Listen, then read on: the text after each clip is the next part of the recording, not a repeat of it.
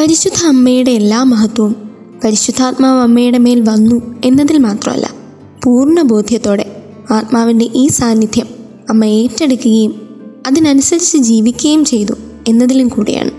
തനിക്ക് വേണ്ടിയുള്ള ദൈവത്തിന്റെ പദ്ധതികൾക്ക് എപ്പോഴും ചെവി കൊടുത്തിരുന്നു മാതാവ്.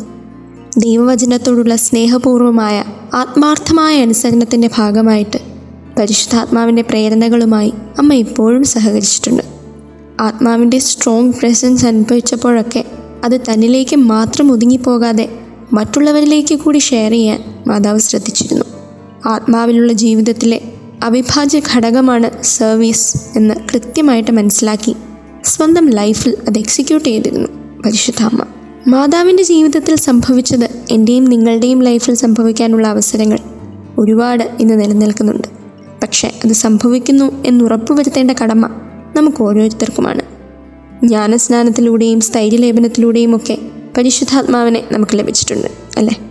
അങ്ങനെ വന്ന ആത്മാവിന് നമ്മുടെയൊക്കെ ജീവിതത്തിൽ പ്രവർത്തിക്കാനുള്ള ഓപ്പർച്യൂണിറ്റി കൊടുത്തു എന്നതാണ് മെയിൻ ക്വസ്റ്റ്യൻ നമ്മുടെ ഓരോരുത്തരുടെയും ജീവിതത്തിലെ അപസ്തോലിക ദൗത്യം നിറവേറ്റാനുള്ള ഏറ്റവും വലിയ പ്രചോദനവും മാതൃകയും പരിശുദ്ധ അമ്മ തന്നെയാണ്. സുവിശേഷം പ്രചരിപ്പിക്കുക എന്ന ആ വലിയ ദൗത്യത്തിൽ പങ്കാളികളാവാനും പൂർണ ആത്മാർത്ഥതയോടെ അത് നിറവേറ്റാനുമുള്ള കൃപയ്ക്കായിട്ട് ഈ പെന്തക്കൊസ്ത ദിനത്തിൽ നമുക്ക് ആത്മാവിനോട് പ്രാർത്ഥിക്കാം ദൈവം നമ്മെ സമൃദ്ധമായി അനുഗ്രഹിക്കട്ടെ